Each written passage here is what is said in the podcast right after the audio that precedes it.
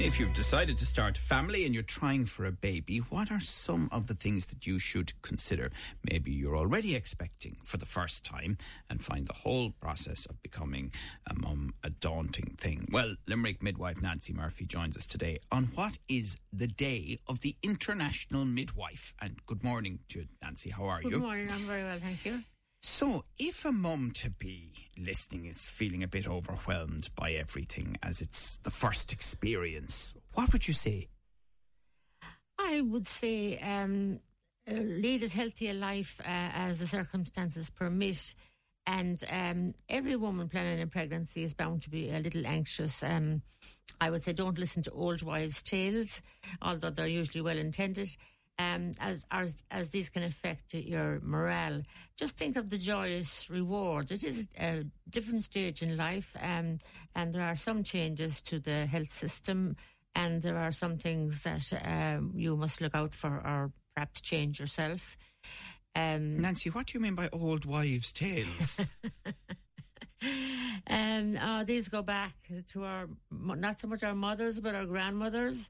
And they tend to... what, like hop on one leg or what? Or what do you mean?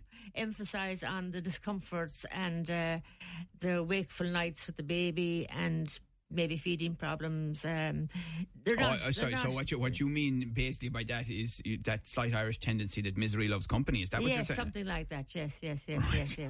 It's dying out a bit, but it was there and it's probably still there. Yeah. But presumably all the modern developments, the help of midwives and all of that stuff has made it very well off these days, because I would say in my mother's day there were no public health nurses, and there are no public health clinics, but now we have public health nurses and we have midwives and we have home helps and we have nurseries and creches and all of that to help with, So do you think that some first-time mothers can get a bit bogged down maybe in the details around the actual birth and birthing plans and all of that?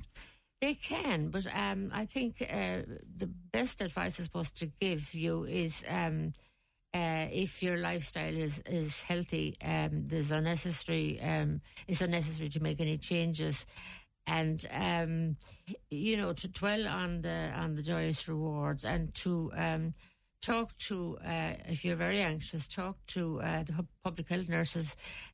Possibly are probably more accessible at that stage, maybe.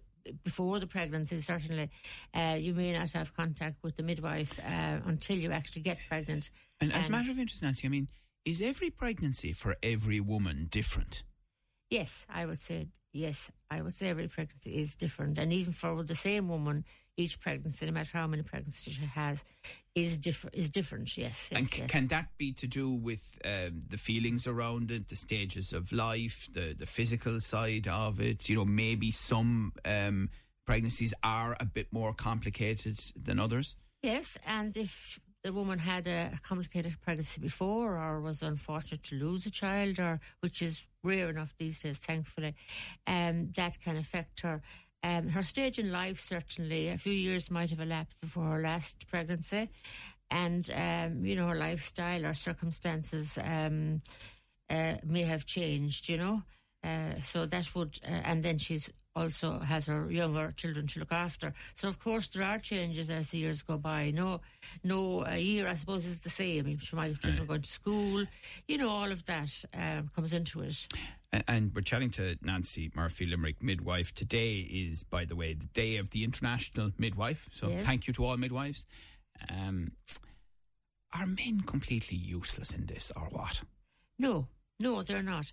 They should be involved. If you have a partner and you're in a happy relationship, that's all lovely and very nice. But whatever circumstances you have with your partner, I would say talk to him, tell him, try and get him involved.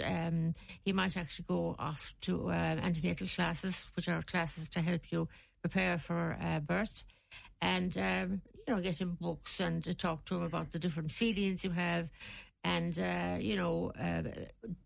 not to sort of focus on the feelings of his sister who had a baby recently or a neighbour or whatever, but get him involved in yourself. and keep them involved, and they can be very helpful, and certainly that helps them to be brave enough, shall I say it, to attend the labour, which many men do nowadays.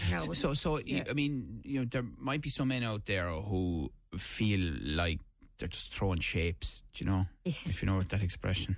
Throwing shapes, that they're kind of just throwing shapes around it, you know what I mean? And like it's all, but they're not really having any positive impact. Well, all the woman can do, all the expected mother can do, is to encourage him. And as I said, an awful lot depends on the relationship as well.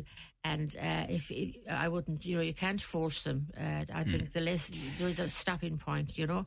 And then those choices that come around, or maybe they're not choices in some instances, you know, at the point of birth, natural birth, obviously, and, you know, then you do have interventions, don't you, at times that for good medical reasons might be required? Yes. That they may be required. If that comes at that point, the dad, the expectant dad, he can leave the room if he likes, you know. That might be, you know, if the woman has to have a forceps delivery or certainly a cesarean section, it may be. But the midwife or the doctor on duty will advise him on that, you know. The dad has that choice, but what about the woman? Obviously, the woman. She's going through it. Well, she'll be looked after by the midwife and the doctor, so she'll be fine, you know. Right. That's the best, you know, that they will do the best they can do for her, you know. And on a very positive note, thankfully, I mean, our infant mortality rate now is so much lower, isn't it? Oh, it is so much lower. It is brilliant as compared to past years, you know, certainly going back quite a while. You know, a woman doesn't really have to be or need to be afraid that she'll lose her child in labour. It's very rare. Excuse me. You know, there may be some warning signs, you know, but I mean, everything is so different. Every woman is so different, and there are some conditions that a baby might develop that might put him or her at risk. But again, the medical people are brilliant, and they will do their level best for her, you know. But generally speaking, no, I would say vast majority of women have normal pregnancies, normal deliveries, and that normal means includes forceps and you know, and deliver a live baby, and that's all they want, you know. Nancy, have you loved being a midwife? Yes, absolutely loved it. Isn't that great? I'm retired now and I miss it. Do you really? I miss the babies. Yeah, I have had babies of my own, but they're not babies any longer. But I mean, where does the satisfaction come from, like, for you? It's great to be involved in something like that, that you know, you've enjoyed so much. Yeah, I'm not sure. I mean, from about the age of 12, I wanted to be a nurse, and of course I had to go to England because they wouldn't take me here in any hospital. And I did my general, and then I did my midwifery, and I came home and worked in a few hospitals here. And where's the joy? I think it's just the relationship with the patient, with the woman. And being a woman yourself, and even before I had my own babies, I loved it. I have one lovely experience, several lovely experiences, but one in particular stays in my memory. It was a young woman who had her baby outside of marriage. She had a normal relationship with her partner, but she hadn't told her parents that she was pregnant.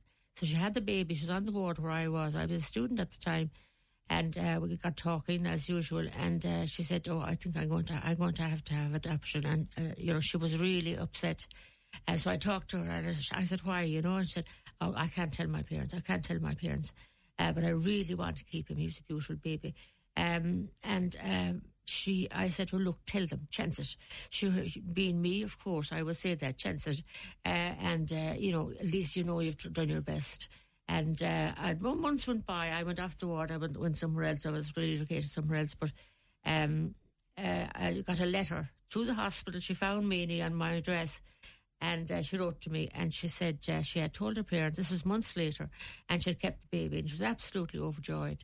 And they were good to her, and they gave her great help. You know, and it's lovely to hear that. Oh, it's lovely to be able to do that. But what an amazing impact to have on someone's life. Yes. And do you think that nurses are still respected the way they should be in the country? I think they are, generally. Yes. Yeah. I have no problem with it. They are respected, particularly by people who are Sometimes, of course, a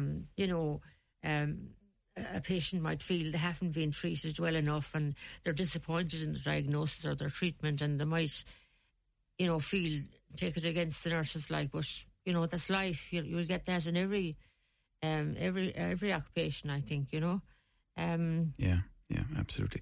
Well, listen, thank you for your fabulous service as a midwife, Nancy Murphy. Thanks for coming in on the Day of the International Midwife, and thanks for the excellent advice there, which I think will be of great benefit to people listening this morning. Great to see you. Thank you. Thanks for